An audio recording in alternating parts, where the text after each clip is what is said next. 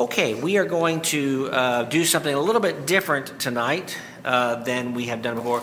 Wanted to first of all say to our brother Mitch uh, publicly, thank you for the really good job that he did in taking us through First Samuel.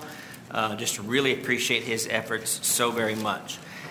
Uh, speaking of Mitch, would you? I need a, a couple volunteers. Sam and Mitch, thank you for volunteering. And maybe you can get Bill if you want to. Everybody gets one of these half sheets. And uh, Eric, do you mind to help out? I'll let you go to your right.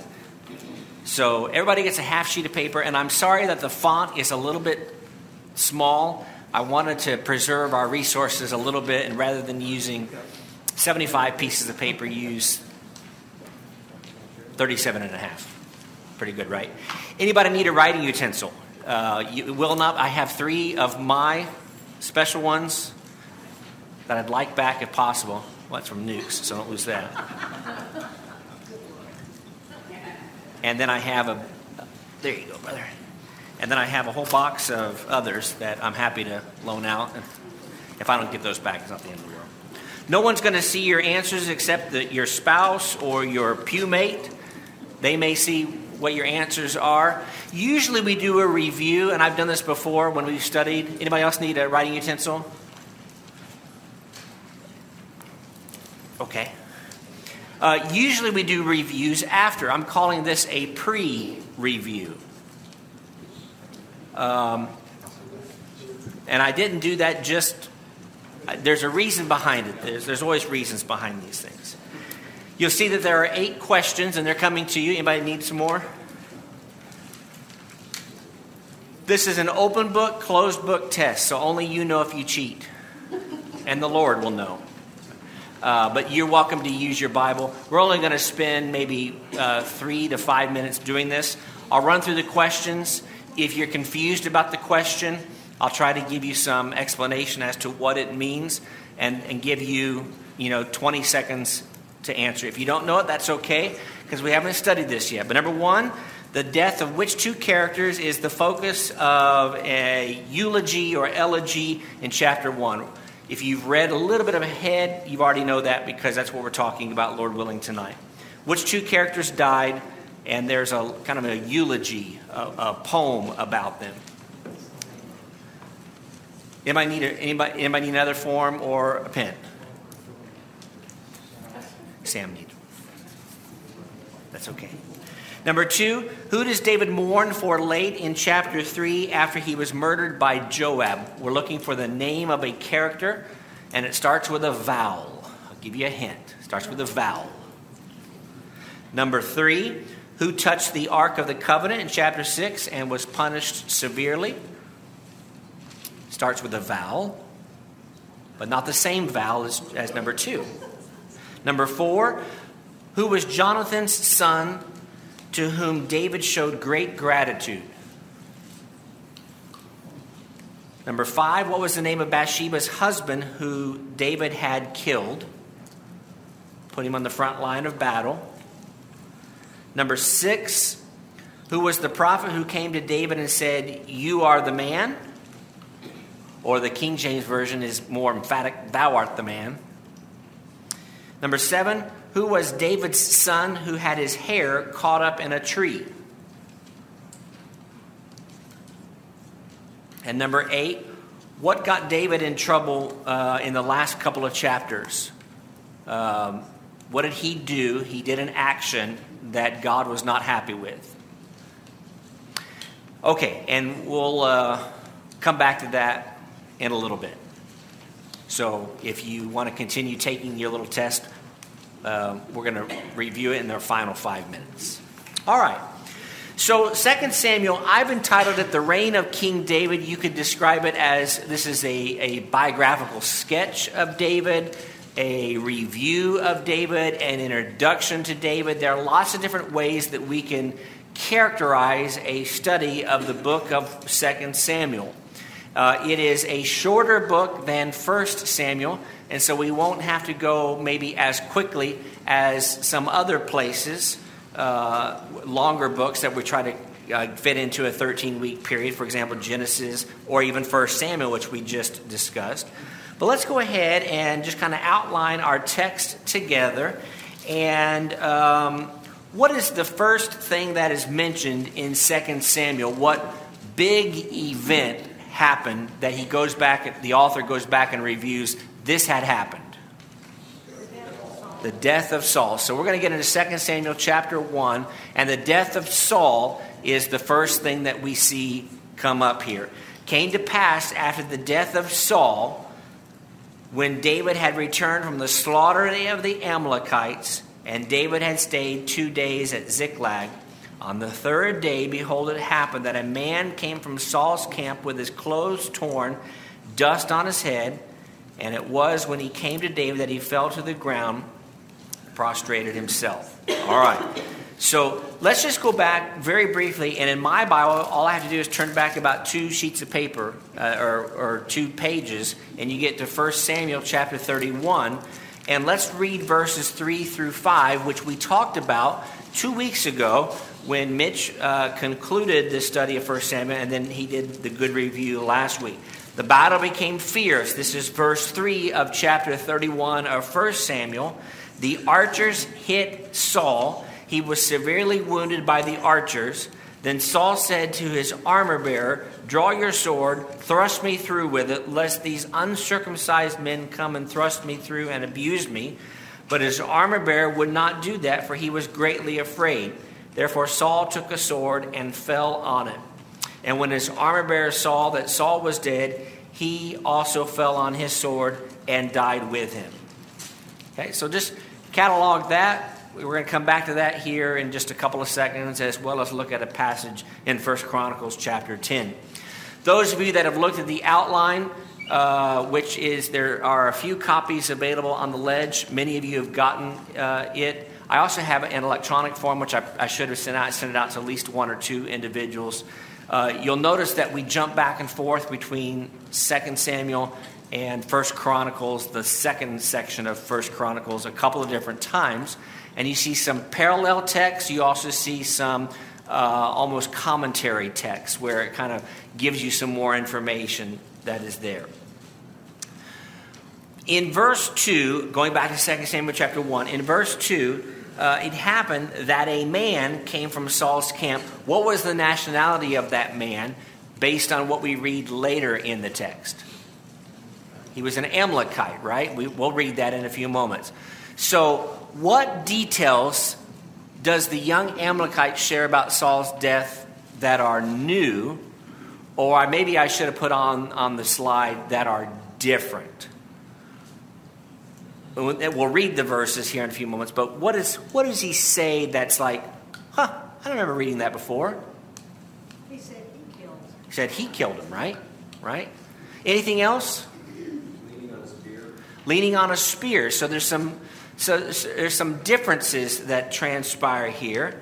Uh, and I'll go ahead and put up there, based on what we read in 1 Samuel chapter 31, and ask the question how does this differ from 1 Samuel chapter 31? So let's go ahead and read. Chapter 1 is all we're going to focus on tonight, so we're probably going to read the majority of it, if not every verse. David said to him, Where have you come from? This is verse 3. I have escaped from the camp of Israel. David said, How did the matter go? Please tell me. So even though we've read 1 Samuel 31, David's not familiar with what happened in 1 Samuel 31. So he says, Tell me what happened. How did the matter go? He said, The people have fled from the battle. Many of the people are fallen dead, and Saul and Jonathan, his son, are dead also. So David said to this young man, How do you know that Saul and Jonathan, his son, are dead? The young man who told him said, As I happened by chance to be on Mount Gilboa, there was Saul leaning on his spear, and indeed the chariots and horsemen followed hard after him. Now, when he looked behind him, he saw me and called me, and I answered, Here I am. He says, Who are you? He answered and he said, This is verse 9, I, or verse 8, I am an Amalekite. He said to me, Please stand over me and kill me, for anguish has come upon me, but my life still remains in me. So I stood over him, and I killed him because I was sure that he could not live after he had fallen. And I took the crown that was on his head and the bracelet that was on his arm and have brought them here to my Lord. We'll stop there at verse 10. Uh, what's going on here? And there may be a couple of different ways of describing what's going on here.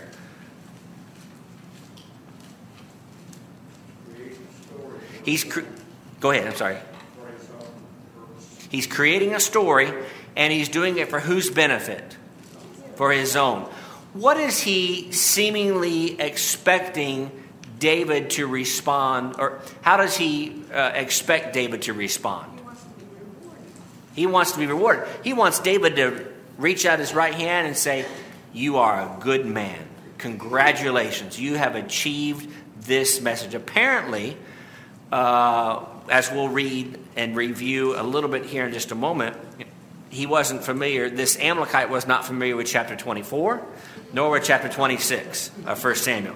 What happened in 24 and 26 of 1 Samuel that we talked about? David had two recorded occasions where he had Saul within his grasp, or almost within his grasp, and he could have killed him, could have taken his life, and he chose not to do so. We'll talk more about that on slide number two here in just a moment here. I want to turn over to First Chronicles chapter 10, and we're not going to spend much time in First Chronicles uh, tonight, and maybe not even next week, but uh, chapter 10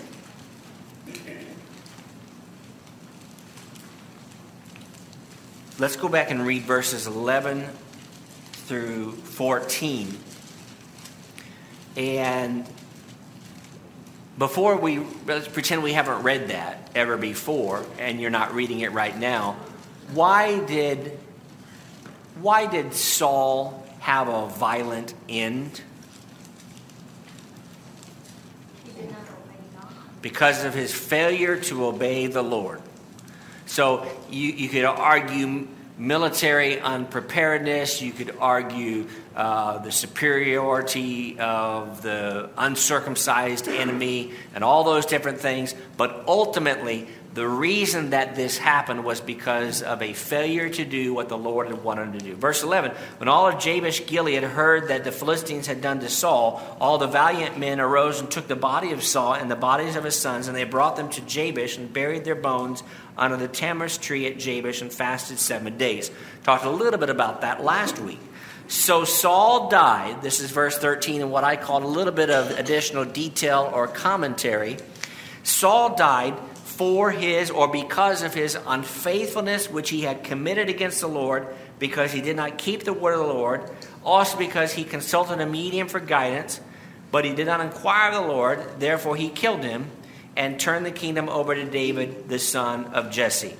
So, verse 14, the he killed him is not the Amalekite, nor the archers, but it is the Lord, right? The Lord had him killed for that purpose. Um, thoughts on that before we progress to verse 11 and following? Uh, Brother Bruce here, uh, Michael. Um, and then we'll go ahead and progress into the next couple of verses. Brother Bruce. When you make up a story, you need to make sure that it's plausible. Uh, the idea of Saul leaning on a spear, which in those days was anywhere from 12 to 15 feet in length, it would be impossible for one to commit suicide with a spear, even if you bolstered it, because it would bend and it would be very difficult to, to pierce through. So, from the very get go, uh, he didn't do much thought about his story. Yeah, good point. Thank you for sharing that. Other thoughts on the first few verses or what we've talked about thus far? All right, let's go ahead and proceed to verse 11 and following. Uh, before we do so, the question that I asked, and I have maybe three or four questions tonight. How does David react to the news of Saul's death? Let's start there. How does he react? See, some, I heard someone say sad. He tears his clothes. He does the traditional uh, societal norms of showing, I am really upset. I am really bothered by this. What does that teach us about David? Yeah, he, he it goes back to 1 Samuel 24, 1 Samuel 26. It goes back to 1 Samuel, a little bit of 16 and 17, where he continues to say, I am not going to speak ill of, nor am I going to harm God's anointed. All right, so let's read in verse 11. Therefore, David took hold of his own clothes and tore them, and so did all the men who were with him. They mourned and wept and fasted until evening for Saul and for Jonathan his son, for the people of the Lord and for the house of Israel, because they had fallen by the sword. So I just thought that was kind of interesting to appreciate the lesson that we learned about David's character. And as we begin this kind of biographical sketch or review of the life of David, one of the things that I, I, I, was talking about with two or three different people today in, in anticipation of tonight is that the Holy Spirit doesn't just show us all the good things about this man after God's own heart but rather shows us even his errors, his poor choices, and his very, let's, let's just call it for what it is, horrible decisions that he makes that leads to the deaths of various people, including his own family, on multiple occasions, on at least two occasions, we could say. So, all these different things are happening and this is one of those pieces where we see the authenticity of the Bible um, proven more and more. When we write our own autobiographies, we typically write them to make ourselves look very glowing and very well. But the Holy Spirit reveals the good stuff and the bad and the ugly and shows the whole story. Only an inspired book like the Bible is going to have the capability of doing that. And that's one of the, the hallmarks of when you look at evidences internally in Scripture, you can appreciate that that's the case. So David asks a question in verse 13. What's the question that he asks? Where are you from? Yeah, where are you from? Because up until this point, even though we've already read ahead, David didn't know whether or not he was a who, who he was. He says, I am an Amalekite. Um, why do you think, and I didn't ask this question on the screen, and I don't know that I'm looking for anything, though I, I found this interesting as I was thinking about this over the last few days. Why does David ask this question? And I think there may be a couple of reasons why he asks this question. Okay, verse 14. Say, okay, good. Okay? So if he knew David and knew David's disposition, would he have acted this way? Uh, it reminds me in many ways of Luke 24. What stranger are you that you do not know of the things that have happened in Jerusalem? Remember, that was Cleopas and his friends' question to, to the disguised Jesus when they're like, Don't you know who we're dealing with here? Don't you know what we're dealing with? Don't you know the, the, uh, the the character of the, the people. Don't you know the people in this particular story? Um, other thoughts on that? Let's go ahead and read verse 14. David said, How was it that you were not afraid to put forth your hand to destroy the Lord's anointed? By this point, by the way, I can see the countenance of the Amalekite falling. I can see his face maybe turning white his smile and eagerness to report, I've killed Saul, turning into, I've killed Saul. And there's a, there's a, there's a transition here where he realizes he's done something that he should not have done. At least that's just the way that I, I kind of imagine him looking. So, which takes us back to the point that uh, Miss Janita made and some others made earlier in our study, and that is to consider, if you would, David's respect for the Lord's anointed. And I'll go ahead and put up there if you want to jot those down. If you read 24, 6 through about 8, 26, 9 through about 12 of 1 Samuel, you will see the accounts wherein David had the opportunity to kill Saul, and he says, How can I raise my hand against the Lord's um, anointed one? So David says to the Amalekite, Shame on you, go away, I don't ever want to see you again. What happens to the Amalekite? He's cut down, he's destroyed. Uh, and he is killed. So let's read those next couple of verses here. David called one of the young men and said, Go near and execute him. He struck him so that he died. So David said to him, Your blood is on your own head, for your own mouth has testified against you, saying, I have killed the Lord's anointed. So this did not work out very well for this young Amalekite. Um, and going back to what Brother Bruce pointed out a few moments ago, if you're going to fabricate a story, you want to make sure that you fabricate it one so that it is believable, so that it is perceivable as truthful, and that it is going to be pleasing to the person that you're speaking to. Or you could just tell the truth, because the truth doesn't get you in trouble, right? And there's another kind of sub lesson or a uh, sub application that we can make from this particular text. All right, that's the first half of chapter uh, 1. Any f- thoughts before we get into, yes, Brother Mitch here. And did I see a second hand? Okay, Brother Mitch.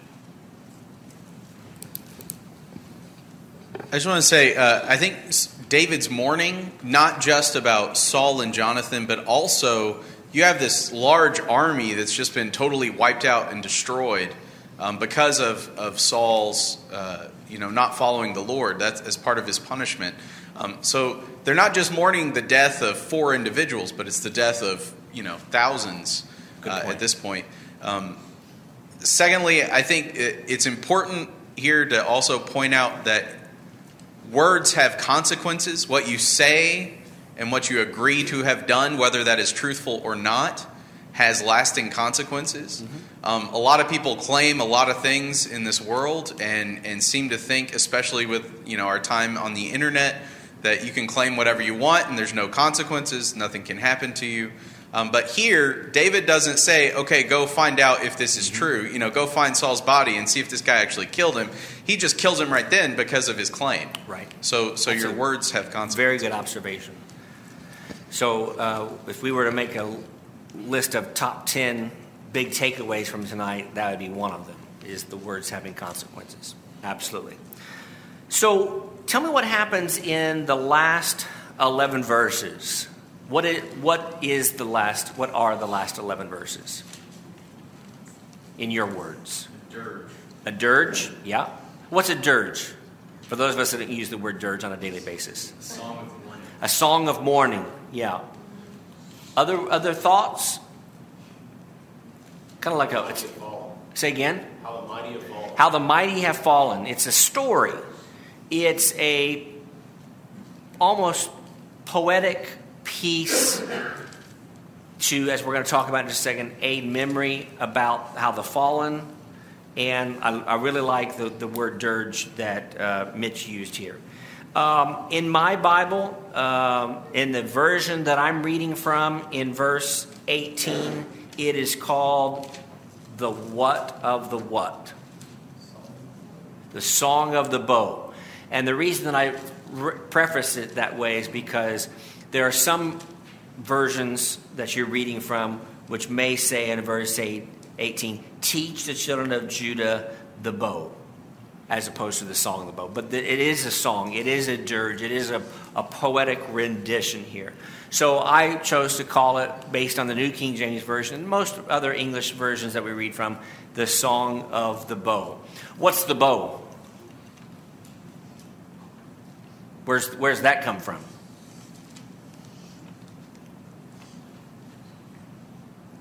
It seems Jonathan was an archer. Right, so it has something to do with archery and goes back to how was Saul initially wounded with archery, right? Um, so that's that sounds like that's what's going on. Um, there's an L word that we use. In fact, there's a book of the Bible. We haven't used that word yet. That's called, and that the L word is lamentation. So I, I put up here three different aspects of this little poem or dirge or um, piece. It is a lamentation. It is a very dark piece. It's sorrowful. Uh, it is designed to do what? Very good. I like the word remember. To memorialize both Saul and Jonathan. So if you want to cheat and answer question number one on your little half sheet of paper, now, now you know the answer, what we're talking about here. So the, the elegy, this eulogy, is about Saul and Jonathan. And it was designed particularly to be remembered, uh, like Miss Sherry says, for future generations. This is a, at a time where people do not have access to written documents in the way that we have them. People can not read and are not literate in the way that we are. And stories are transferred from one generation to another generation to another generation uh, through, uh, through one's mouth, through oral interpretation. And that being said, uh, we in English put certain things in poems or in song so that we can better remember them and we can aid them. So, some of you uh, have memorized the books of the Bible by way of a song. Uh, and every once in a while, you'll see David or I pause, and that's because we're singing the books of the Bible in our head as, as we're trying to figure out where did that book go. Uh, it happens to us as we get older. I'm much older than David, uh, so it happens to me a little bit more often. Okay, he's just slightly older than me. Uh, but uh, we, we do the ABCs by singing a song. You, uh, I remember when I was teaching, we would memorize the preamble by singing a song. Uh, and there's all kinds of different things that we do culturally, not just because we are Americans, but because we're human beings, that we memorize those things by song. And so let's talk about this song of the bow. Uh, it is a song. Uh, we're going to make some general observations about it, and then we're going to look at its ma- major themes. Um, let me just start before. Let's read it, and then we'll come back and talk about it. Let's read it. David lamented, so there's the L word in the New King James Version, with this lamentation over Saul and over Jonathan his son, and he told them to teach the children of Judah the song of the bow. Indeed, it is written in the book of Jasher or Jasher. And here it is, verse 19. We'll read it down through 27. The beauty of Israel is slain on your high places, how the mighty have fallen.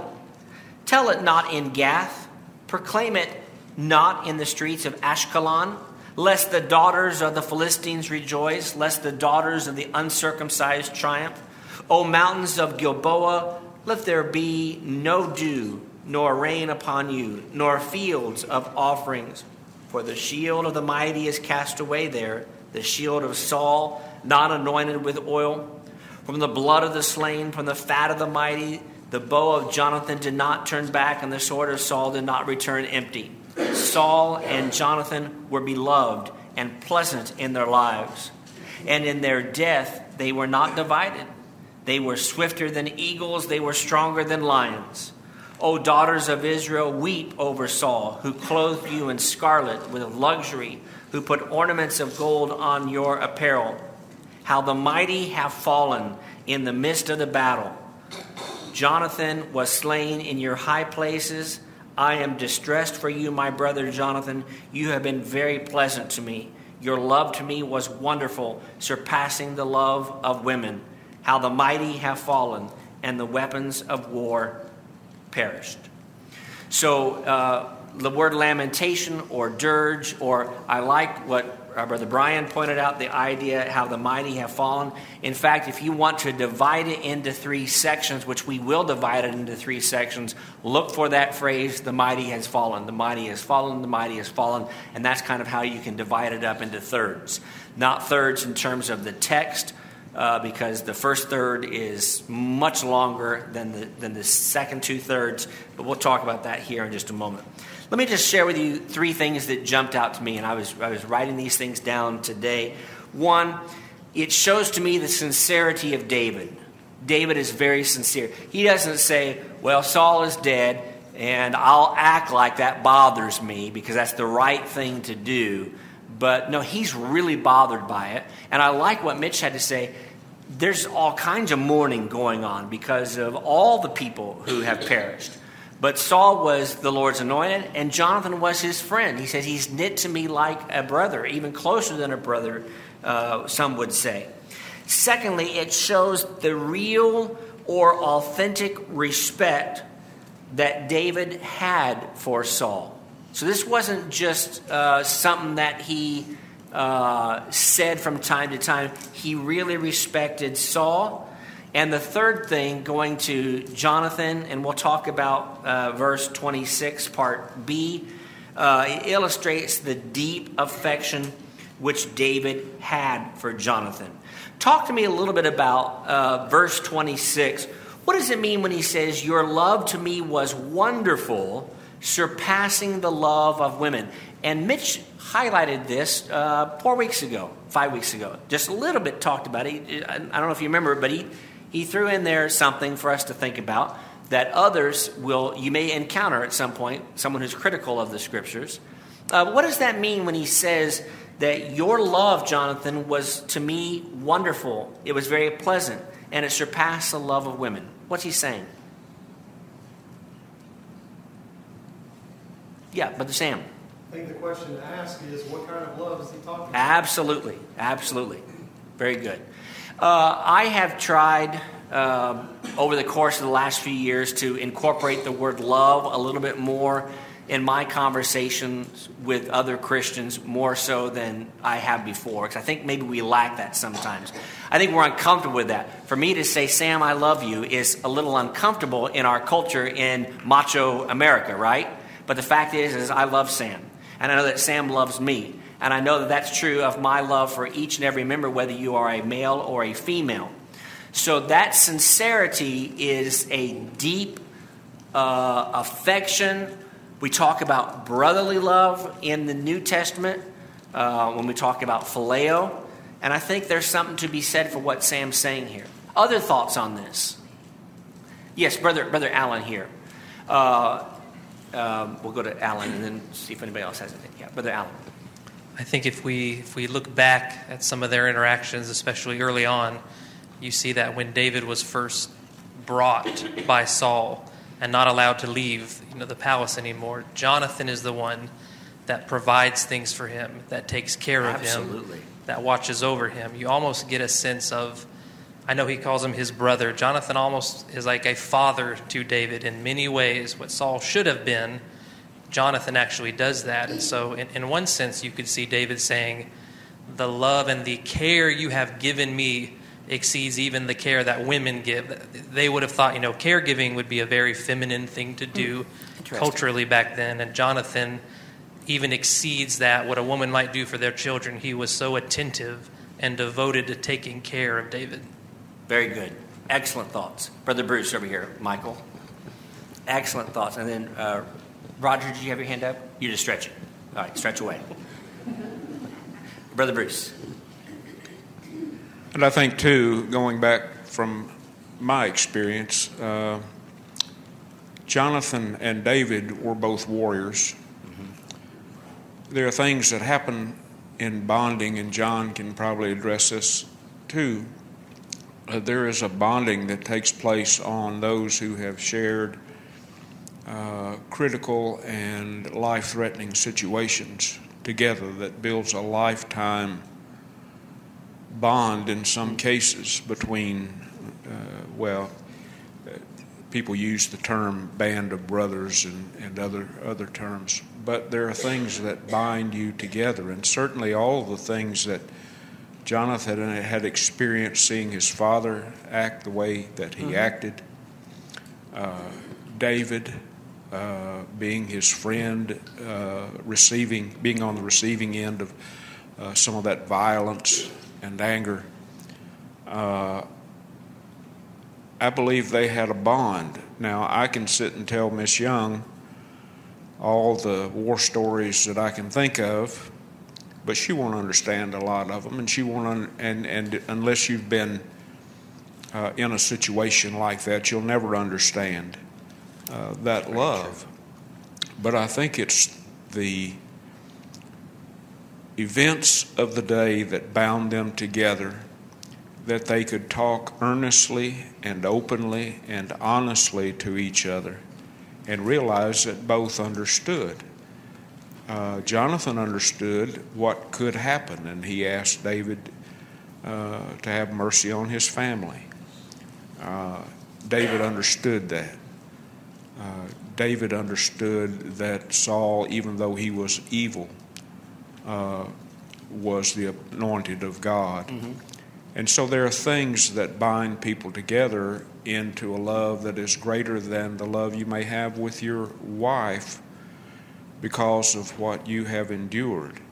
And I think that's what we, one of the things we see here, I could be wrong, but uh, there, there are lifetime bonds, and I have a, a, a brother in Michigan. I call him my little brother, but uh, we've been through some things together, and we understand when we talk about certain things and places and, and events, and sometimes we, we discuss those things. They're things that we wouldn't discuss with our wives. yeah.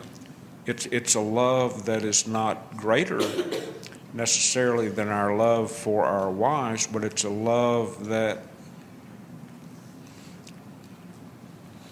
brings out our ability to confide in things that we wouldn't with our wives. Excellent. so- Thank you, brother. Sorry it takes so long. No, that, that's great. Very good thoughts. Um, as I mentioned, when you divide this song, it's divided typically into those two thirds, or three two thirds, those three thirds. Um, just just for uh, making sure we understand what the words are here, uh, verse twenty. What are Gath and Ashkelon? They are, they are two of the five most prominent cities in Philistia, right? So it's representation of saying, uh, saying New York and LA, from coast to coast, the, two of the uh, three biggest cities in the country, kind of thing. Okay. Uh, major themes, and then we'll get to our little uh, quiz here uh, that we started with, is the major themes. Uh, what is the first section about? It is a curse on Gilboa. What happened at Gilboa that got it cursed? That's, that's where the battle happened. That's where it culminated. That's where Saul was dead. Saul and Jonathan are both beloved characters. And there's a lot more that we can say about those six or seven verses that make up that first section, but we'll suffice it to say that.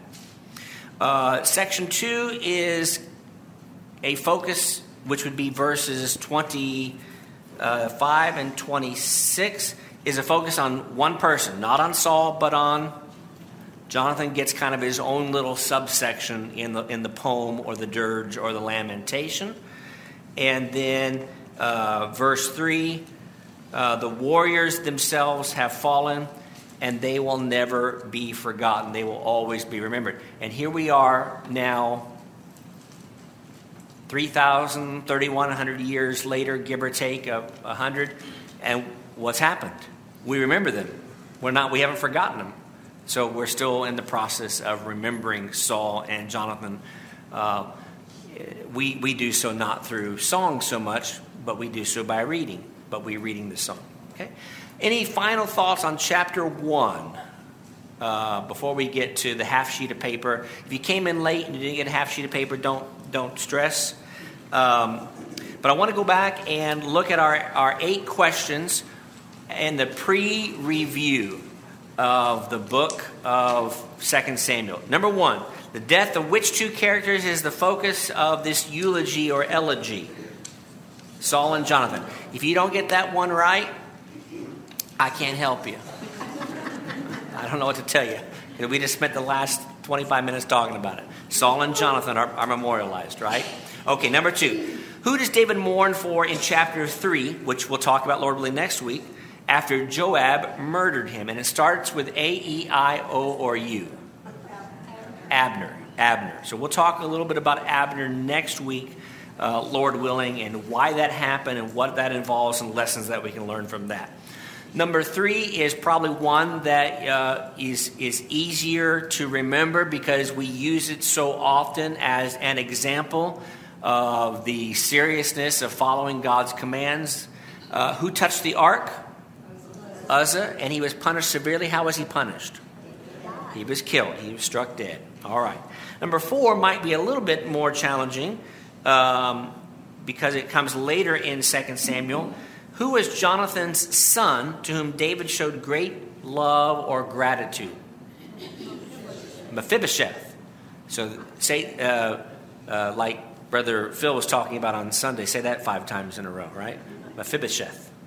Uh, so I worked on that today. I was sitting in the office just saying Mephibosheth over and over again.